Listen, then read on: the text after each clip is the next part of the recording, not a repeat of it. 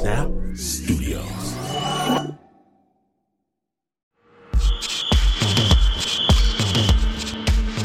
Run, run as fast as you can. You can't catch me. I'm the gingerbread man. But what he didn't know is I can run real fast. So I caught him up quick and took a bite of his.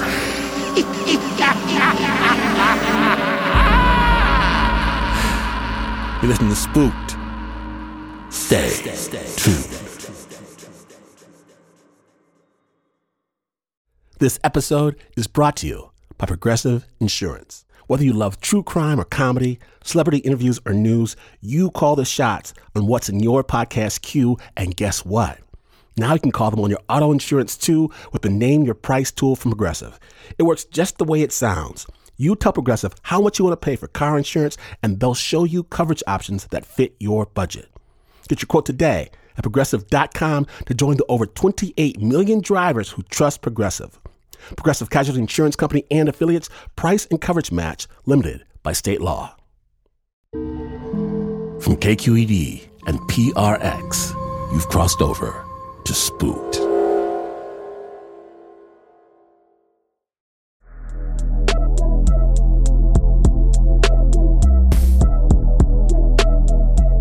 Okay, so I just started a new job at this big accounting firm, the biggest, baddest accounting firm on the planet, Ernst & Young, EY. One small problem.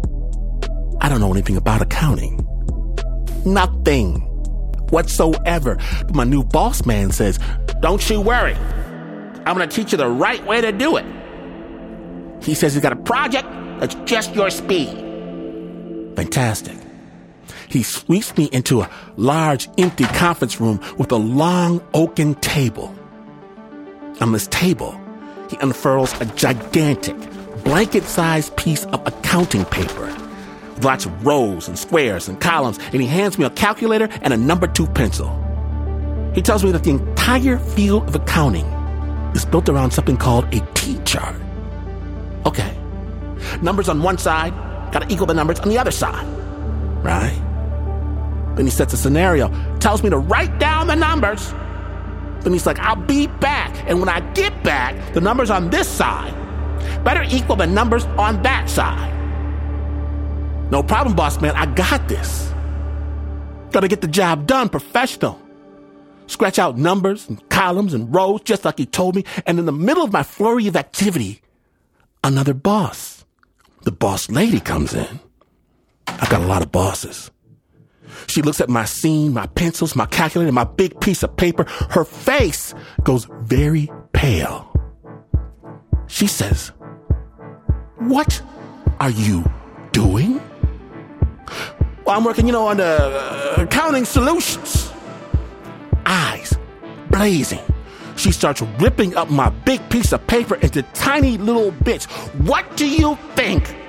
We gave you a computer loaded with accounting software for. If I catch you like this again, you're fired. And she storms out. When the gossip spreads through my department, some of the coworkers gather around to console me. One's like, that's crazy. Tough break, but seriously, where did you even find this piece of paper? Yeah, you time portal back to the 1950s, what the hell? And they're trying to help me pick up leftover pieces of the confetti storm, and one holds up a sliver of paper up to the light. It's like, wow, this doesn't even say Ernst & Young. This says Ernst and Whinney, the old name for the firm back 20, 30 years ago. Like, what the hell, dude? What the hell, indeed. And you said some old guy told you to do this? Now, I'm not saying a crazy codger from out of the past showed up to make me write nonsense on some accounting ghost paper. I'm not saying that. What I'm saying is do your own research.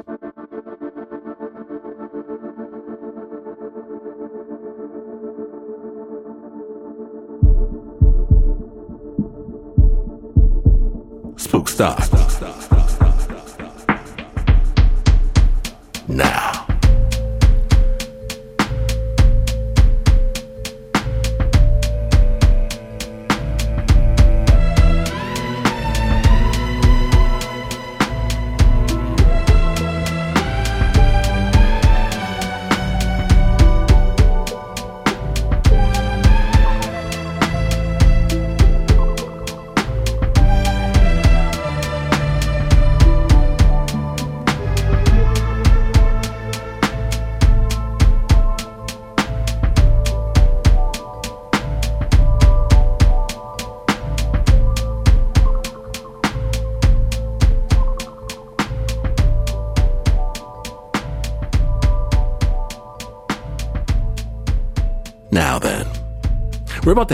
Gulf Coast of Florida to meet Sabrina. Sabrina is young and in love with her fiance Bill. She can't wait to see what the future brings, but Sabrina's about to learn that sometimes it's the past that you have to watch out for. Spooked.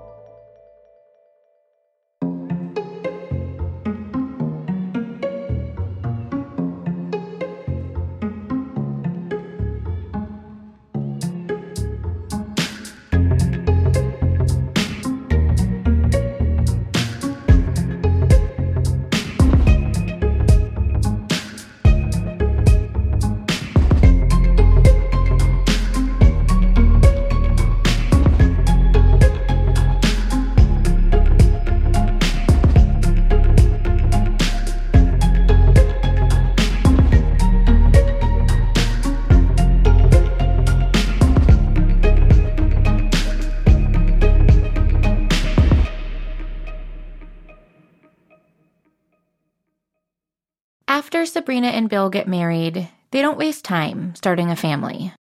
Sabrina has always known that she wants to be a mom. First, they have a son, Billy, and less than a year later, Sabrina gets pregnant again with Elijah.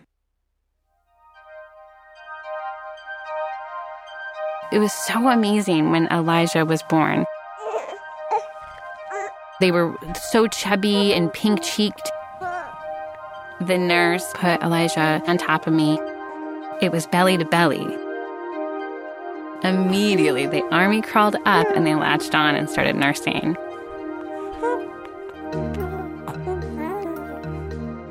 Elijah's energy, it was, I'm here.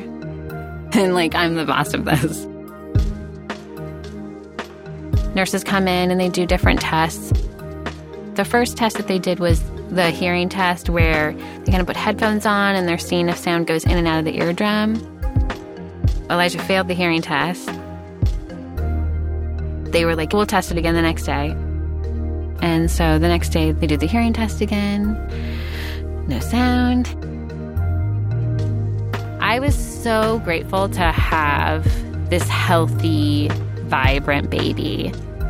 That the fact that they didn't pass the hearing test, I didn't care. They were alive, they were well. We'll figure it out.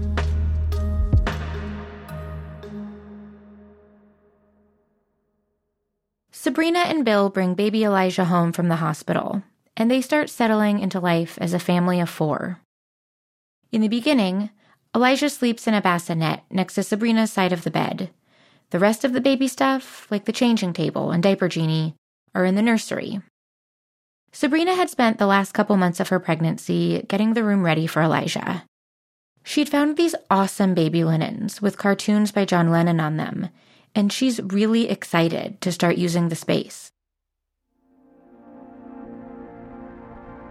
So it's been a few days since we got home from the hospital, and I'm starting to get back to the normal schedule, doing laundry. So I have their laundry, and I'm bringing it into their nursery, into the room. I open up the door and I walk in. I don't know why, but it feels very cold and sterile in here. It's weird. I was used to that room being really warm because we're in Florida and it's like facing the sun. And then as I'm setting down the pile of onesies I just washed, it just feels like I'm being watched.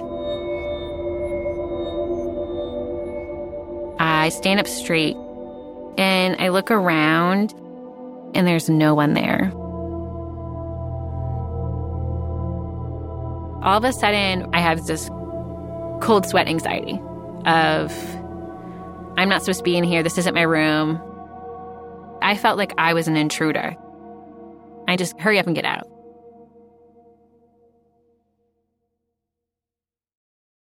Sabrina doesn't have time to dwell on the weird feeling she'd gotten in the room. She's busy caring for two year old Billy and baby Elijah. Then, late one night, she's back in the nursery with Elijah, changing their diaper. I started hearing these whispers in my head.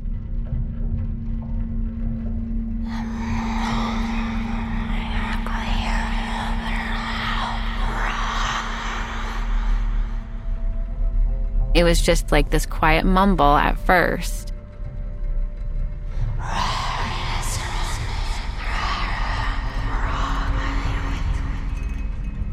My brain can't understand the words. And then as it gets louder,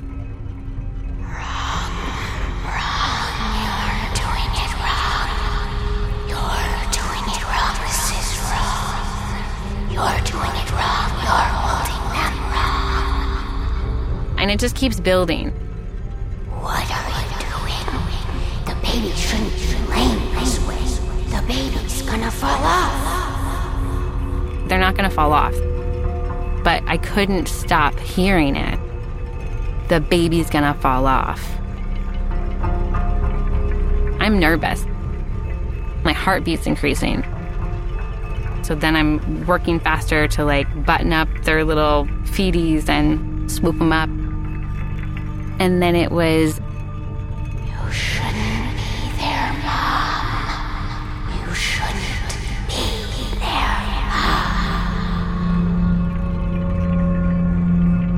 I didn't understand where all of this was coming from. It was not my thoughts. It was not how I felt. And then we ran out of the room and shut the door. That was when I knew okay, okay, there is something happening in this room. After that night, when Sabrina needs to nurse or change Elijah, she avoids the nursery and goes to the living room instead. But she tries to talk herself out of believing that there could actually be something in the nursery. Like, okay, like this is in your head and you're, you know, you're making this up. You need to start using this room soon and like this is a bedroom. Just clean the room. I was sweeping and I'm sweeping things out the door frame. And I had the windows open. And I kept thinking, oh, it's to feel great. It's to feel so good in here.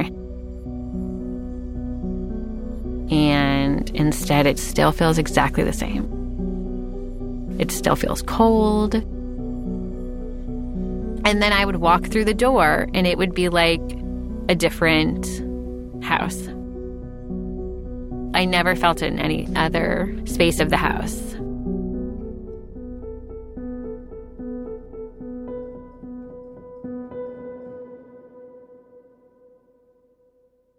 Fast forward about six months. Elijah has been diagnosed as profoundly deaf in both ears.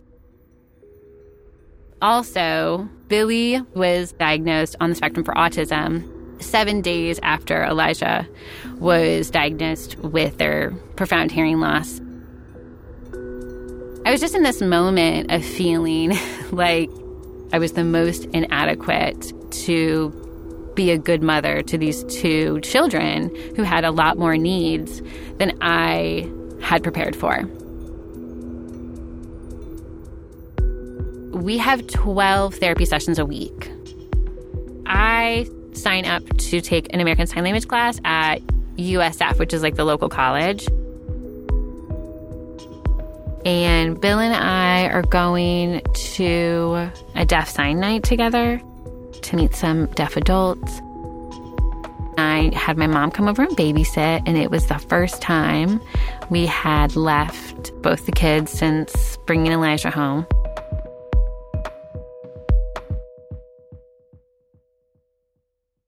We come home, and I notice right away when I pull up that music is blasting. We walk in, and every light is on. All the lights in the house are on.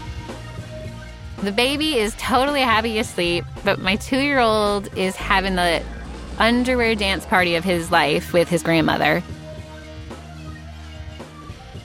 I'm a little confused, but also not surprised. My mom, I love to call her undomesticated. So I'm not overly surprised that it's 10 o'clock at night and that she's having a dance party with my kids when I asked bedtime to be an hour ago. Phil just kind of laughed and was like, That's your mom. I turned down the music and I'm like, Hey, because she didn't hear me coming because the music was so loud. And she just stops and looks at me. Her look was as if I was a kid coming home late, like that mom look of, What are you up to? What are you doing? What have you gotten yourself into? And she says, I'm never going in that room again. I moved everything out. So then I start looking around the room, and there's all of these furniture pieces from the nursery. And as I'm looking around, she's just going in telling me about, I don't know why you didn't tell me that there was something going on in that room. And I'm like, what, what do you mean? What's going on? My mom starts slowing down and she just was like, look, get me a beer and I'll tell you. She said that she tried to put the baby to bed in there, but they're not going to bed. You know, they were up and they're babbling and they're talking. So she walks in to check on Elijah because she's been hearing them on the monitor. And she said that the moment she opened the door, she immediately starts hearing screaming.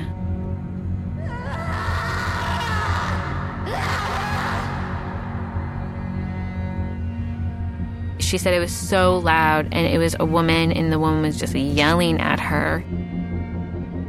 It wasn't words as much as just like a scream of anger and like pain.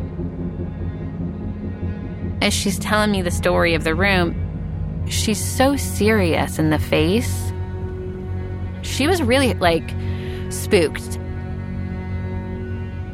My mom, her mom, my great grandmother, they're all very spiritual. She's also very practical and skeptical. So she's like, I don't know what's going on here, but I don't think you should be going in there.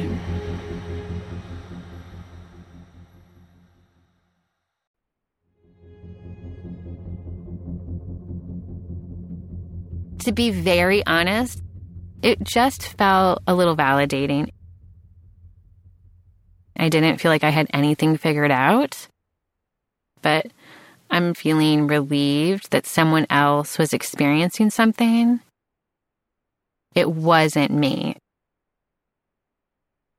And then she finished her beer. My mom, being who she was, once she finished that beer and we had the talk, she didn't want to talk about it again. For a while, Sabrina does her best to stay out of the room. But over time, not going into the nursery stops being an option. Bill and I's relationship had kind of hit a point where we both just knew we couldn't give each other like a marriage anymore. The only time I talked to Bill at this time, it was reporting what was going on with the kids' therapies. With that, I started sleeping in the nursery. She puts a futon in the room, and each night she would cuddle up in there with Billy and Elijah. I just was like, we're going to play by the rules of this room. And the rules of this room are as long as we're just sleeping and we get out, then it's okay. In the morning, you know, when I'm waking up, it's this awareness of, I'll get out of your room. I'll get out of your room. And then the room would be shut the rest of the day.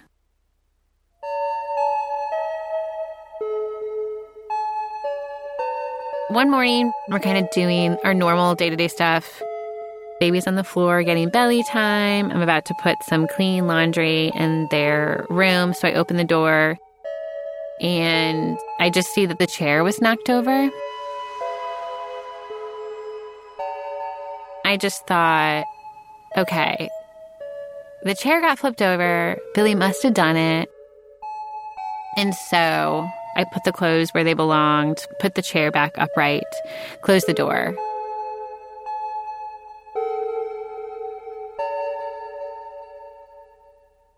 It's been about a week and I'm going in there. So I walk in and the first thing I see is that the chair slipped over again. So I'm picking up the chair and adjusting it to put it back. And it just felt like I was being watched directly from one spot in the room. And then it just built more and more. My rebellious nature is to not be scared and to not let this be real and to get it out of my head. But then there is like a quiet intuition of you're being watched. Billy's not doing this. And you know exactly how this chair got flipped over.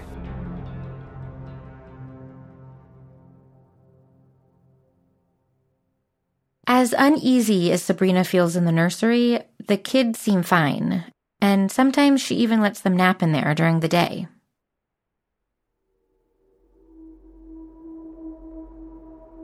So I'm going to pick up Elijah, and as I'm reaching over the crib rails to get them, I'm feeling these thoughts and feelings.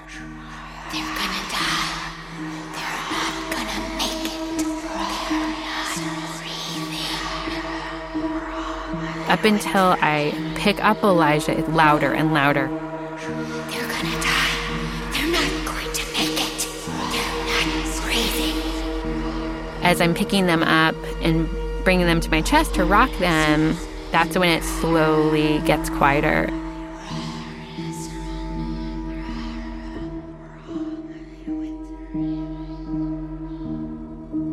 I had to be so present and focused on Elijah. Otherwise, I felt the presence stronger and stronger. It felt like just being pecked at, but it was like mothering things. I definitely surrendered in the way that I didn't even try to have control or fight it or pretend it wasn't there. It's just stronger than me.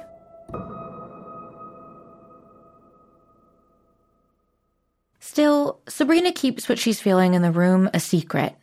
She spends so much of her time explaining her kids' needs, trying to make people understand. She doesn't want to have to explain this too, even to her husband.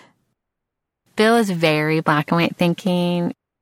So things that aren't logical or really grounded are really hard for him. So for me to have to convince Bill of anything, I couldn't do it. I didn't have it in me. I didn't really talk to anybody about it because I didn't want anyone to tell me it wasn't happening because I couldn't handle it.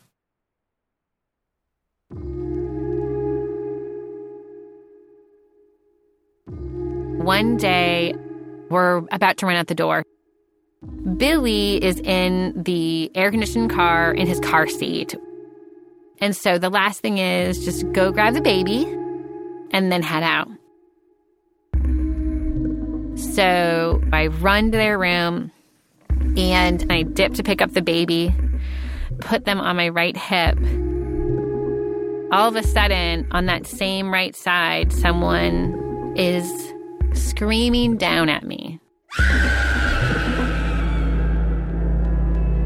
The scream is this woman's voice filled with hateful things. What are you doing? You're doing this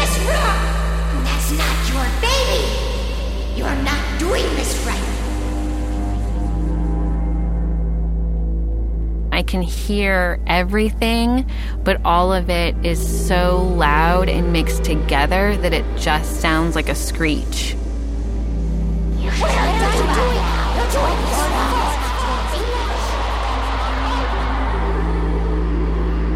My first feeling is panic, and I'm believing that I've done something terribly wrong. I'm holding Elijah and I close my eyes because it's so loud. It was so loud and visceral. And I think that's when I really heard for the first time what they were saying. In that moment, I could understand it in all of my body that you think this is your baby. That's why you're angry. And then the fight kicks in. And so I just shouted, This isn't your baby. This isn't your baby. Leave me alone. This is not your baby. And the screaming stops.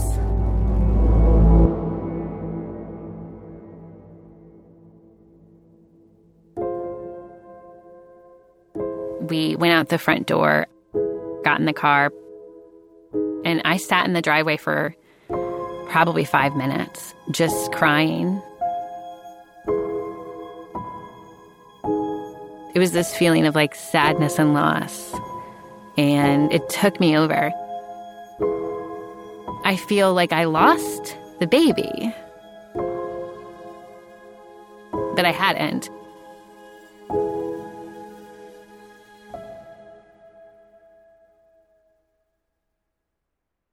Hours later, when Sabrina and the kids get back from their therapy appointment, she expects to be greeted by that same heavy, angry feeling. She walks into the house and opens the door to the nursery.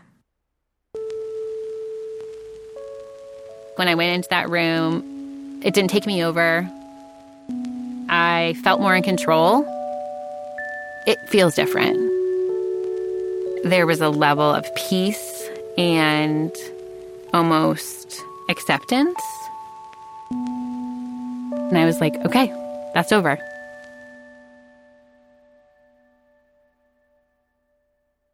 Elijah is almost three. Their signing skills are really good, but they're age appropriate. They've got three or four words to a sentence, which is awesome. So they would say, like, want cookie, please, thank you. At this point, Sabrina is getting ready to move out of the house. It's one of her last nights there, and she's putting Elijah to bed. I'm tucking them in and I'm singing and signing one of our favorite songs. I wish I had a little red box to put my. And then I like, you know, you put the kid's name. So I'd be like, baby in. I'd take them out and. And then you like pretend to tickle and kiss them. And then you put them back in the box. they want to do the song again and they keep saying, song again, song again. I'm like, no. So I'm signing back, no, sleep time, sleep time. Like, good night, I love you. And then they grab me and they go, I picked you.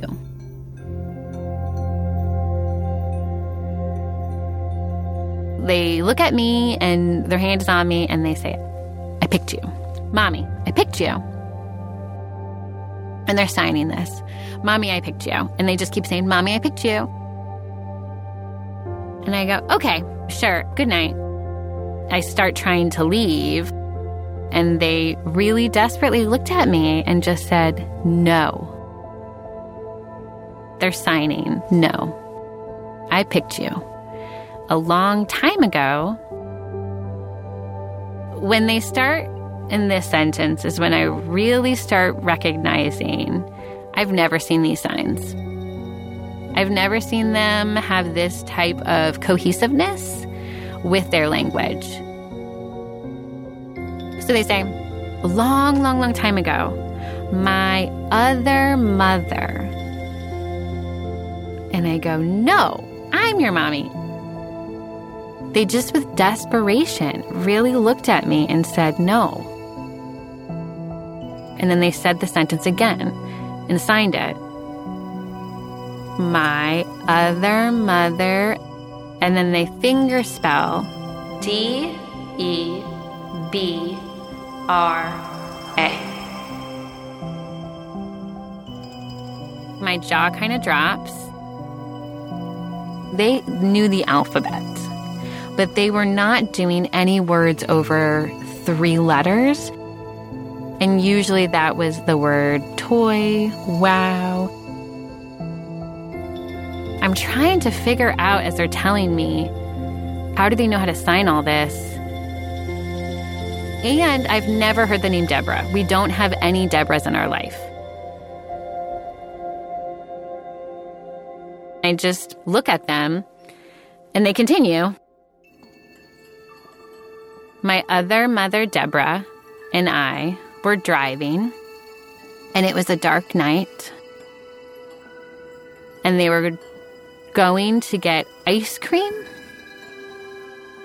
We're driving at night, and then the car, and they show what looks like the sign for a car having an accident,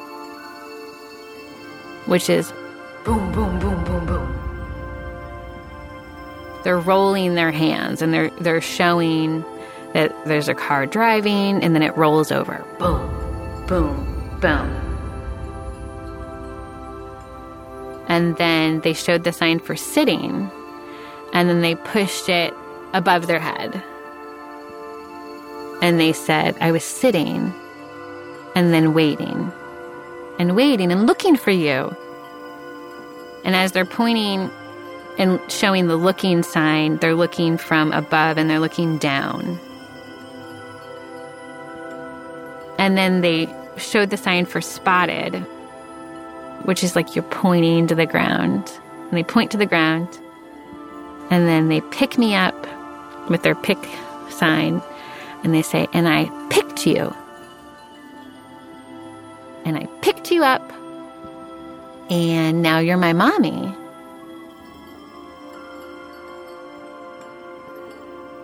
I understood at that moment oh, oh, that was who was in the room.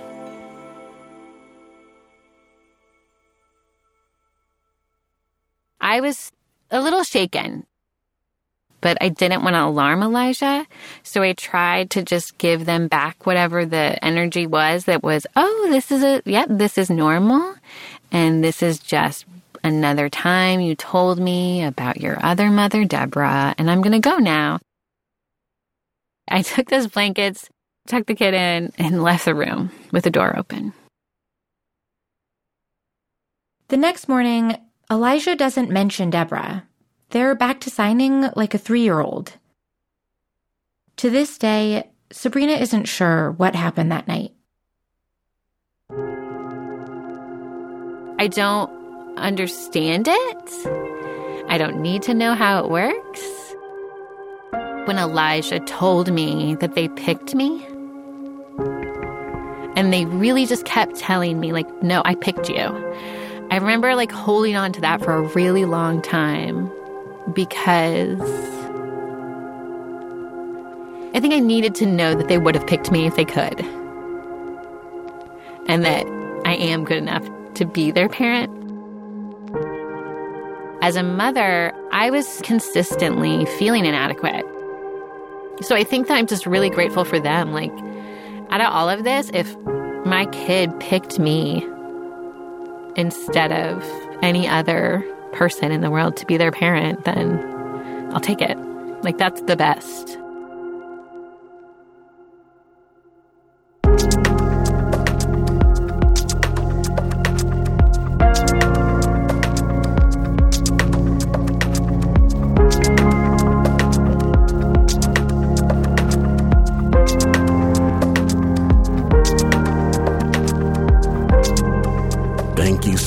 For sharing your story with the Spooked. That original score was by Yari Bundy. It was produced by Zoe Ferrigno.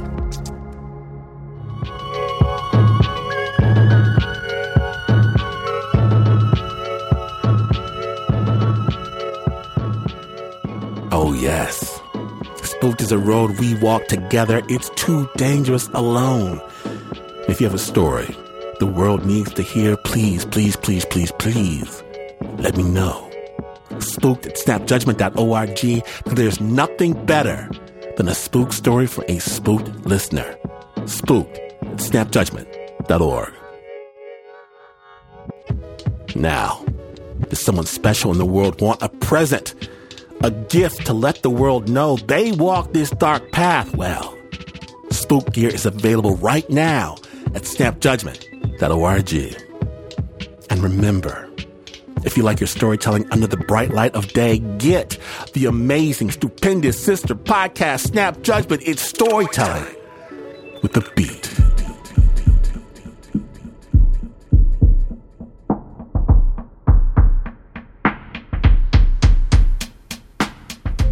Spook was created by the team that tries to travel light and leave no trace. Except, of course, for Mark Ristich, he travels heavy. And the corn chips and candy bar wrappings give away exactly where he's been. There's Davy Kim, Chris Hambrick, Leon Morimoto, Teo Ducot, Marissa Dodge, Zoe Ferrigno, Ann Ford, Eric Yanez, Cody Harjo, Lola Abrera, Miles Lassie, Yari Bundy, Doug Stewart. The Spook theme song is by Pat Mesiti Miller. My name is Glynn Washington, I know a woman. I've known her for a long time who can do an extraordinary piece of magic. She does it instantly. I've never seen anything like it. She looks at a person and sees not the person they present themselves as, but instead she sees their burden Sometimes she even sees their monster, the thing they think is invisible. And that isn't even all. What she will do when she sees someone carrying a load that looks too hard to bear, she'll stop them. Often with a touch, a stranger, she'll stop them and she'll ask them, Can I help you? This is a sorcery of the highest order, and she is a magician made of light. And I've seen her make this genuine offer, and often I've seen people collapse into her arms, sobbing, eager to speak with someone who understands them. But I've also seen people reject her offer I've seen them hold their burden even closer to themselves and scamper off, afraid to put it down for even a moment. I've seen the darkness win, such that I wonder about the terrible toll her gift extracts from her. How can it be to see the shadows work and still be powerless to help? And when I say this out loud, she laughs. She calls me American says, Because I'm American, I want easy fixes for even the eternal struggle. And I laugh back with her. Grateful I get to walk with, talk with, argue with, learn from someone. Someone who will never, ever, never, ever, ever, ever, ever turn out her light.